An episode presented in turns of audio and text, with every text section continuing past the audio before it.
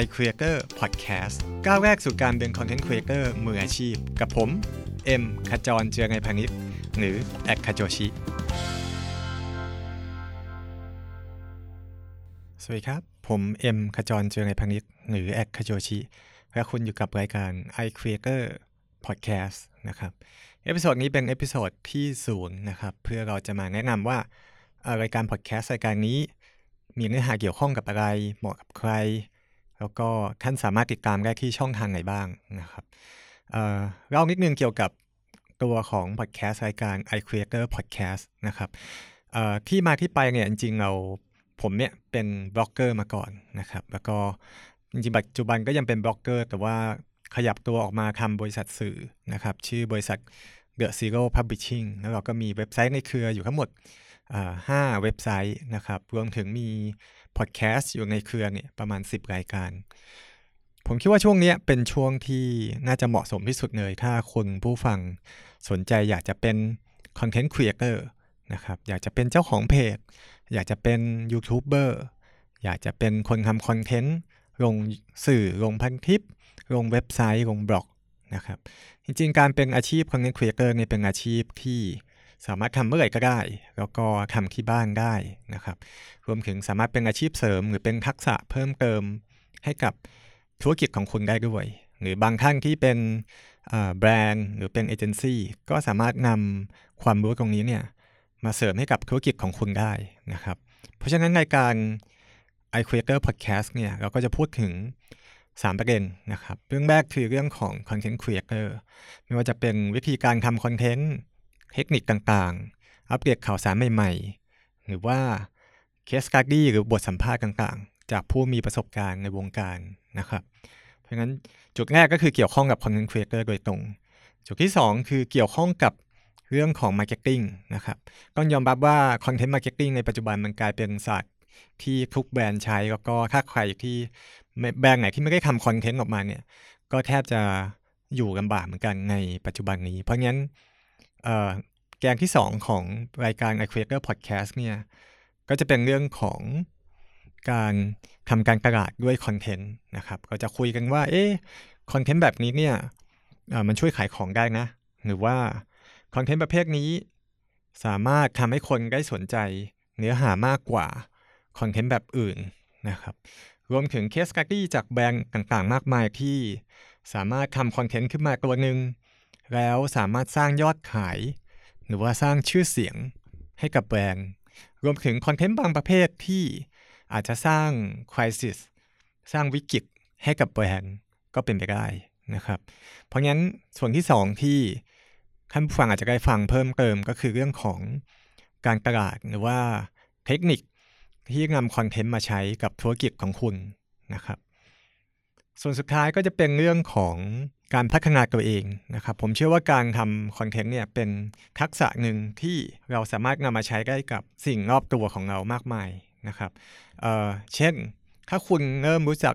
รู้จักการทำคลิปวิดีโอ คุณสามารถเอาเทคนิคนี้มาใช้กับการทำ presentation การนำเสนองาน การพูดหน้ากล้องได้ทั้งหมดเลยนะครับ หรือถ้าคุณรู้จักการทำเรื่องของการวางกราฟิก การวางอินโฟกราฟิก มันก็จะต่อยอดให้คุณเป็นมีทักษะในเรื่องของการวางศิลปะ การ mix and match การจัด organizer บางอย่าง หรือว่าทักษะในการมองความสวยงามบางอย่าง เพราะฉะนั้น ผมเชื่อว่าทักษะของการทำคอนเทนต์เนี่ย มันจะเป็นพื้นฐานไปสู่อาชีพอื่น ๆ ของคุณได้เช่นเดียวกันนะครับ ไม่จำกัดแค่ว่าคุณจะต้องอยู่ในแวดวงของคนทำคอนเทนต์ อยู่ในแวดวงเอเจนซี่หรือในแวดวงแบรนด์ อะนี่ก็เป็น 3 แกนหลักของรายการ i Creator Podcast นะครับแจ้งนิดนึงว่าจริง ๆ แล้วช่วงนี้ผมแล้วก็บริษัทเดอะซีโร่ทั้งหมดเนี่ยเราก็ work from home นะครับจากวิกฤตไวรัสโควิด -19 นะครับเพราะงั้นเราก็พยายามที่จะนำรายการนี้ขึ้นมาตอบโจทย์ให้กับคนที่ต้องทำงานอยู่บ้าน คนที่อาจจะ ตกงานหรือว่าคนที่ต้อง work from home หลายๆคนนะครับ ที่จะใช้ช่วงเวลานี้แหละ ที่มาพัฒนาทักษะของเรา คือผมเชื่อว่าช่วงเวลาวิกฤตเนี่ยมันยังมีโอกาสบางอย่างที่เราจะได้เรียนรู้กับตัวเองนะครับ อย่างผมเนี่ย work from home มาช่วงหนึ่ง ผมพบว่ามันมีช่วงเวลาว่างเหมือนกันนะ ที่เรา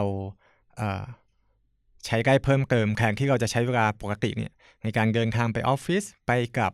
หรือใช้เวลาในการ อยู่ที่ออฟฟิศทำบางอย่างเนี่ยพอเราอยู่บ้านเรามีช่วงเวลาเพิ่มเติมนะครับ นอกจากการออกกำลังกายการอยู่กับครอบครัวเนี่ยเราสามารถใช้ช่วงเวลาบางส่วน พัฒนาฝีมือ พัฒนาคุณภาพ แล้วก็พัฒนาการทำคอนเทนต์ของเราให้ดีขึ้นได้นะครับ เพราะฉะนั้นผมว่าช่วงนี้ก็อาจจะเป็นช่วงที่เหมาะมาก ๆ ที่เราจะทำรายการนี้ขึ้นมา แล้วก็หวังว่าจะมีประโยชน์กับผู้ฟังหลายๆท่านที่กำลังมองหาอาชีพเสริม หรือมองหาทักษะใหม่ๆนะครับสำหรับผมอยากจะขอใช้ episode นี้อีกส่วนหนึ่งในการเล่าประวัติตัวเองแล้วกันนะครับสำหรับหลายท่านที่อาจจะไม่ได้รู้จักกันมาก่อน หรือว่าอาจจะไม่ได้ติดตามกันมาเนาะนะครับ แจ้งก่อนเลยครับว่าถ้าท่านฟังรายการพอดแคสต์รายการนี้แล้วรู้สึกว่าเอ๊ะคุณเอ็มทำไมเสียงคุณเอ็มดูฟังไม่ค่อยชัดเลยหรือว่า คำบางคำทำไมคุณเอ็มออกเสียงไม่ค่อยไม่ค่อยชัดเจนนะครับ ผมก็แจ้งก่อนเลยว่าจริง ๆ แล้วเนี่ยผมอยู่ในวงการนี้มาเป็น 10 ปีล้วแต่ว่าสิ่งหนึ่งที่ผมพยายามไม่ทำมากที่สุดก็คือการพูดการออกเสียงหรือทำรายการพอดแคสต์นะครับผมเป็นคนลิ้นไก่สั้นตั้งแต่เด็กนะครับ เพราะงั้นผมพูดให้เข้าใจง่ายก็คือผมพูดไม่ชัดมาตั้งแต่เด็กแล้วนะครับคำบางคำเนี่ยผมจะออกเสียงได้ไม่ชัดเหมือนกับคนทั่วไป เพราะฉะนั้น มันก็เป็นปมด้อยอย่างหนึ่งที่ผมอาจจะอายตัวเองหรือว่าเขินที่จะออกมาพูด หรือออกมาจัดรายการที่ต้องที่ต้องใช้เสียงนะครับ โดยเฉพาะรายการพอดแคสต์ที่ท่านจะไม่ได้พบหน้าตาผมเลยฟังเสียงอย่างเดียวเนี่ย เพราะฉะนั้นผมไม่เขินมาก แล้วก็อาจจะต้องขอแจ้งก่อนว่า อาจจะต้องขออภัยทุกท่านด้วยนะครับ ถ้าผมจะมีบางคำที่อาจจะพูดไม่ชัด หรือว่าบางคำที่ ออกเสียงแบบแปลกๆนะครับ ต้องขออภัยมาในที่นี้แล้วก็อยากขอความเข้าใจนิดนึงละกันว่าผมมีข้อบกพร่องบางอย่างทางร่างกายนะครับทำให้อาจจะไม่สามารถพูดได้ชัดเจนเหมือนกับบุคคลทั่วไป แต่ครั้งนี้ครั้งนั้นก็เราก็มีเจตนาดีนะครับ ก็หวังว่ามันจะมีประโยชน์กับทุกท่านบ้างนะครับ ในส่วนของประวัติของ ผมเองนะครับ ที่ทุกท่านกำลังจะฟังรายการพอดแคสต์อยู่เนี่ยผมชื่อเอ็มนะครับ ก็ชื่อจริงชื่อขจรเจอไงพังนิชในออนไลน์ชื่อแอดคาโจชินะครับจริง ๆ ชื่อแอดคาโจชิเนี่ยมีคนสงสัยเยอะมากว่ามาจากอะไรนะครับ ก็จริง ๆ ที่มาเนี่ยมาจากที่ตอนสมัยผมทำงานปีแรกเนี่ยระบบอีเมลของที่บริษัทเนี่ยสมัยก่อนเขาใช้ระบบของ IBM ซึ่งเขามีข้อจำกัดว่า ชื่อของอีเมลเนี่ยจะยาวได้ไม่เกิน 8 ตัวอักษรนะครับทีนี้ชื่อบางคนก็ยาวชื่อบางคนก็สั้น ทางบริษัทเนี่ยก็เลยมีนโยบายว่าอย่างนี้เราเอา 5 ตัวอักษรแรกของชื่อ แล้วก็ 3 ตัวอักษรแรกของนามสกุลเนี่ยเอามาแมชกัน แล้วก็จะกลายเป็นอีเมลนะครับคือสมัยก่อนอีเมลมีข้อจำกัดเยอะเหมือนกัน ก็ ของผมเนี่ยชื่อขจรนะครับ ก็ K H A J O ก็เป็น 5 ตัวแรก ส่วนนามสกุลเนี่ยเจียงไงพานิช C H I ก็กลายเป็น K H A J O C H I เป็นคาโจชินะครับ นั่นคืออีเมลในนามบัตรใบแรกของผม ผมก็เลยเห็นว่า เอ๊ชื่อนี้เราก็ดูเป็นญี่ปุ่นญี่ปุ่นดีนะ แล้วก็เอาอาชื่อคาโจชิเนี่ยไปใช้สมัครอีเมล สมัครบริการ สมัคร service สมัครโซเชียลเน็ตเวิร์กนะครับ ก็ ไม่มีใครซ้ำอ่าสมัยก่อนก็จะชอบมีอีเมลเยอะใช่ไหมครับ ก็จะมีแอคเคาท์หลายอย่าง แล้วก็อะเอาชื่อนี้ไปสมัคร เอ๊ไม่มีใครซ้ำเลย รวมถึงพอไปจดชื่อโดเมนเนมนะครับ สมัยก่อนเนี่ยมันมีแค่ .com เนาะที่นิยม ซึ่งคาโจชิ .com เนี่ยก็ว่างพอดีนะครับ ผมเลยตัดสินใจใช้งานประกาศตัวเองว่าคาโจชิตั้งแต่ก่อนนั้นมานะครับ ถามว่ามันจำยากไหมเรียกชื่อยากไหมก็บอกว่ายากมากนะครับแล้วถ้าย้อนเวลากลับไปได้ ถ้าเปลี่ยนได้ก็คงเปลี่ยนเหมือนกัน เพราะว่าทุกวันนี้เวลาเอเจนซี่หรือว่าบางบาง PR บางท่านโทรมาเนี่ยก็จะยังสะกดชื่อไม่ถูกเหมือนกันนะครับจริงๆ อันนี้ก็เป็นเคล็ดลับอย่างหนึ่งว่าเออเวลาที่เราจะตั้งชื่อนะในโซเชียลมีเดียหรือว่าใน account ต่างๆเนี่ยพยายามเอาชื่อที่มันจำง่ายนิดนึงนะครับ พูดปุ๊บ สะกดถูกปั๊บนะครับ แล้วก็สามารถพิมพ์ได้ถูกต้องนะครับ ไม่พิมพ์ผิด อันนี้ก็เป็นเคล็ดลับอย่างหนึ่ง ผมเรียนวิศวะลาดกระบังนะครับ ผมจบวิศวะคอมพิวเตอร์ แล้วก็จบ Business Software Development ที่จุฬาลงกรณ์มหาวิทยาลัยเป็นปริญญาโทนะครับ ผมจบมาทำอาชีพโปรแกรมเมอร์นะครับ ผมเป็นโปรแกรมเมอร์อยู่ 10 ปีนะครับ บริษัทสุดท้ายที่ทำคือบริษัท Thomson Reutersนะครับ เป็นสำนักข่าวแล้วก็ software house ชื่อดังทำอยู่ประมาณ 7 ปีที่รอยเตอร์ เพราะฉะนั้นในในสายอาชีพเนี่ย ผมทำอาชีพบล็อกเกอร์ตอนที่ทำงานไปด้วยนะครับ คือผมทำอาชีพโปรแกรมเมอร์ไป 10 ปี แล้วก็จริง ๆ ระหว่างที่ทำอาชีพโปรแกรมเมอร์เนี่ย คือผมมีความฝันว่าอยากเป็นนักเขียนตั้งแต่เด็กนะครับ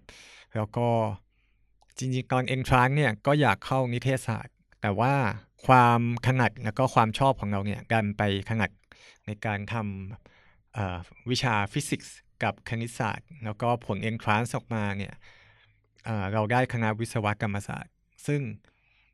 ผมก็ไปทำในอาชีพสายวิศวกรคอมพิวเตอร์ เป็นอาชีพโปรแกรมเมอร์เขียนโปรแกรม ซึ่งมันก็ทำได้ดีนะครับ แต่ว่า พอเราทำไปสักพักหนึ่งเนี่ย เราเริ่มรู้สึกว่า เอ๊ะ นี่มันใช่อาชีพที่เราฝันอยากทำหรือเปล่า มันใช่อาชีพที่เราอยากจะทำไปตลอดชีวิตของเราหรือเปล่า นะครับ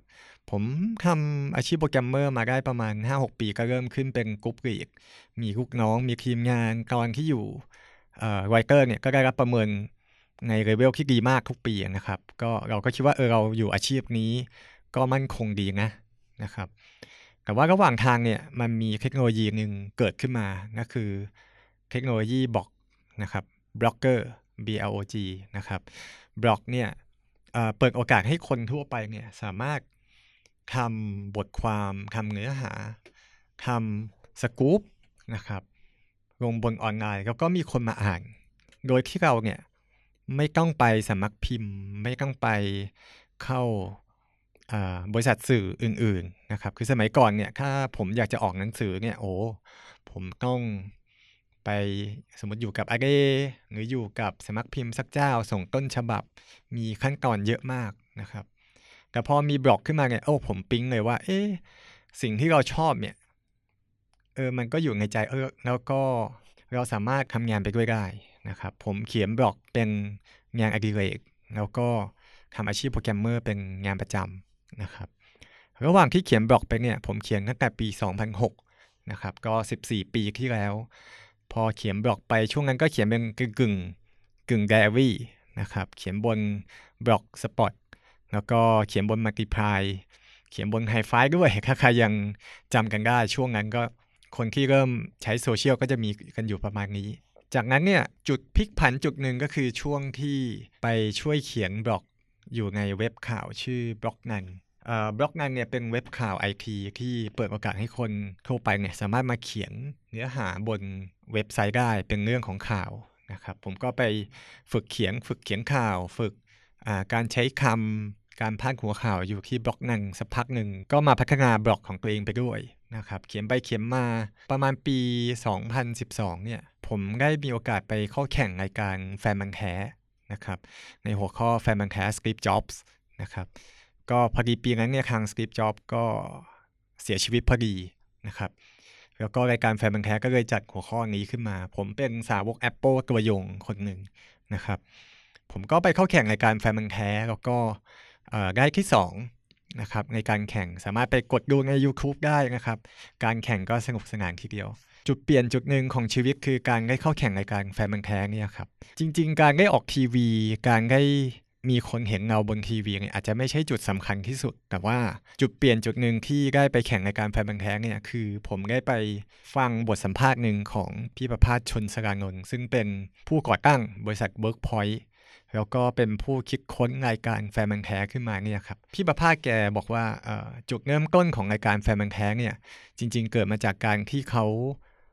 มีความเชื่อว่า ถ้าเราเอาคนที่ชอบ อะไรมาก ๆ เรื่องหนึ่งมารวมตัวกัน แล้วพูดเรื่องนั้นออกไปเนี่ย มันจะมีพลังอะไรบางอย่างอยู่นะครับ สังเกตว่าเวลาเราดูรายการแฟนมันแท้เนี่ย บางหัวข้อเราก็ไม่ได้รู้จักมาก บางหัวข้อก็ไม่ได้คุ้นเคยกับสิ่งที่เขาพูด แต่พอเราเห็นเขาพูดอะไรที่มันนึกซึ้งมากๆจำอะไรที่มันจำไม่น่าจะได้ขึ้นมาเนี่ย เรารู้สึกว่ามันมีเสน่ห์แล้วมันมี power อะไรบางอย่างอยู่ ผมก็เลยพอจบการแข่งในการแฟนบังแท้งเนี่ยผมก็รวมกลุ่มกับเพื่อนนะครับทำเว็บไซต์ขึ้นมาชื่อเว็บ m a c k a i c o m นะครับเป็นเว็บเกี่ยวกับสาวก Apple นะครับเราก็อัปเดตข่าวสารแล้วก็อัปเดตข้อมูลเกี่ยวกับวงการไอทีแล้วก็เกี่ยวข้องกับ Apple ก็เริ่มจากจุดนั้นครับ ก็เริ่มเป็นที่รู้จักมากขึ้นนะครับ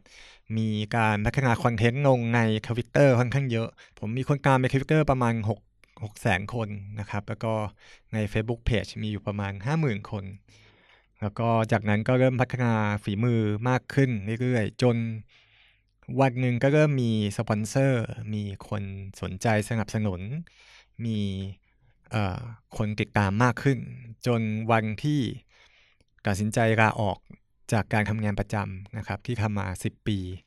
มาทำอาชีพบล็อกเกอร์เต็มตัวนะครับ ก็ทิ้งอาชีพที่ทำมา 10 ปีเต็มนะครับ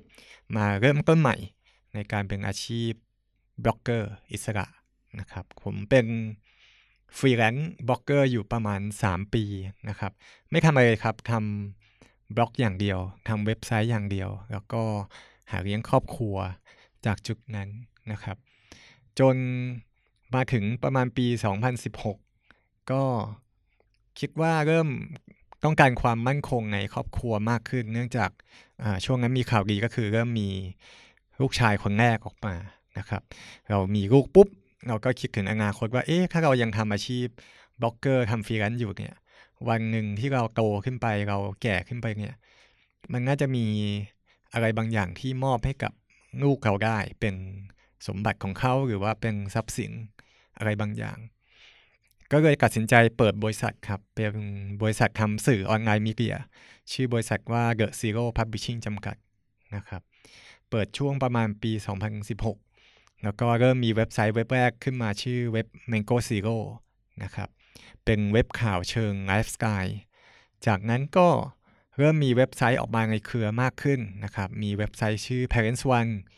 เป็นเว็บแนวแม่และเด็กนะครับ เปิดปี 2017 แล้วก็มีเว็บชื่อ Rainmaker เป็นเว็บเกี่ยวกับ Content Creator นะครับ มีเว็บชื่อคำซับนะครับ เป็นเว็บเกี่ยวกับธุรกิจ Digital Business แล้วก็เว็บชื่อ GG2 นะครับ เป็นเว็บเกี่ยวกับเกมมิ่งแล้วก็ e-sport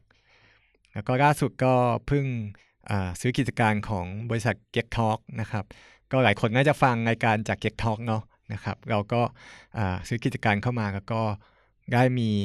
ทีม Get Talk เนี่ยอยู่ในเครือนะครับ ตอนนี้ผมก็เป็นเรียกว่าเป็นทำบล็อกเกอร์ แล้วก็ทำบริษัทออนไลน์นะครับทำสื่อออนไลน์ แล้วก็มีทีมงานอยู่ประมาณ 30 คนนะครับ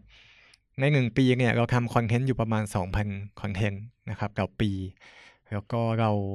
ทำธุรกิจอีเวนต์ด้วยนะครับสองสามอีเวนต์ต่อปี รวมถึง เราเป็นที่ปรึกษาด้านโซเชียลมีเดียหรือว่า consult ด้านคอนเทนต์ออนไลน์นะครับให้กับหลายๆแบรนด์ เพราะงั้นในเชิงการทำคอนเทนต์เนี่ยผมก็เคยทำมาตั้งแต่ยุคที่ไม่มีอะไรเลยนะครับ มาถึงยุคที่บล็อกเกอร์เริ่มเป็นที่รู้จักนะครับ มาจนถึงวันที่ต้องทำบริษัทสื่อนะครับจนถึงวันที่ต้องมาทำ consult ให้ลูกค้าด้วย เพราะงั้นมันก็จะมีแง่มุมของคนที่ ทำเองทุกอย่าง เป็นฟรีแลนซ์เป็นลูกจ้าง เป็นเจ้านาย เป็นลูกค้า เป็น consult นะครับ ก็ผมอาจจะไม่ได้เชี่ยวชาญที่สุดในบางมุม ผมไม่ได้เป็นคนเขียนเก่งมาก ผมไม่ได้เป็นคนทำกราฟิกดี หรือไม่ได้เป็นคนทำคลิปสนุกนะครับ แต่ว่าผมพอจะมีมุมมองหลายมุมมอง แล้วก็อยู่ในแวดวงคอนเทนต์ครีเอเตอร์เนี่ยมาหลายปีนะครับ ก็คิดว่าน่าจะพอมีประสบการณ์ ที่จะมาเล่าสู่กันฟังบ้างนะครับสุดท้ายในเชิงของ recognition recognition นะครับ เรื่องของรางวัลรางวัลก็เคยมีได้รางวัล Social Award นะครับจากงาน Thailand Social Award ปี 2014 เรื่องของอ Top Creator Thailand นะครับ แล้วก็เคยติดหนึ่งในร้อยออนไลน์อินฟลูเอนเซอร์นะครับ ที่มีเรียกว่าทรงอิทธิพลที่สุด ในไทยของนิตยสาร Nips Magazine นะครับ ก็ออกมาปีประมาณปี 2015-2016 แล้วก็ตอนนี้มีจัดคอร์สสอนเรื่องของการทำคอนเทนต์นะครับออคอร์สอยู่ที่ Web Maker นะครับ เราใช้ชื่อว่า iCreator Workshop นะครับ ถ้าใครสนใจก็สามารถมามาเรียนกันได้นะครับคร่าวๆประวัติผมก็จะประมาณนี้นะครับ แล้วก็ episode ศูนย์ก็ มีเท่านี้นะครับ ใช้เวลาประมาณ 20 นาทีเลยนะครับ ยาวเหมือนกัน แต่ว่าอยากให้ทุกท่านได้รู้จักกันมากขึ้น แล้วก็เชื่อว่าใน episode ต่อๆไปเนี่ย เราน่าจะได้รู้จักเรื่องของการทำคอนเทนต์กันมากขึ้น เรื่องของการอัปเดตเทรนด์ใหม่ๆ แล้วก็เชื่อว่าในช่วงเวลาที่มีวิกฤตแบบนี้ครับ ผมว่ามันเป็นโอกาสให้กับหลายต่อหลายคนนะครับ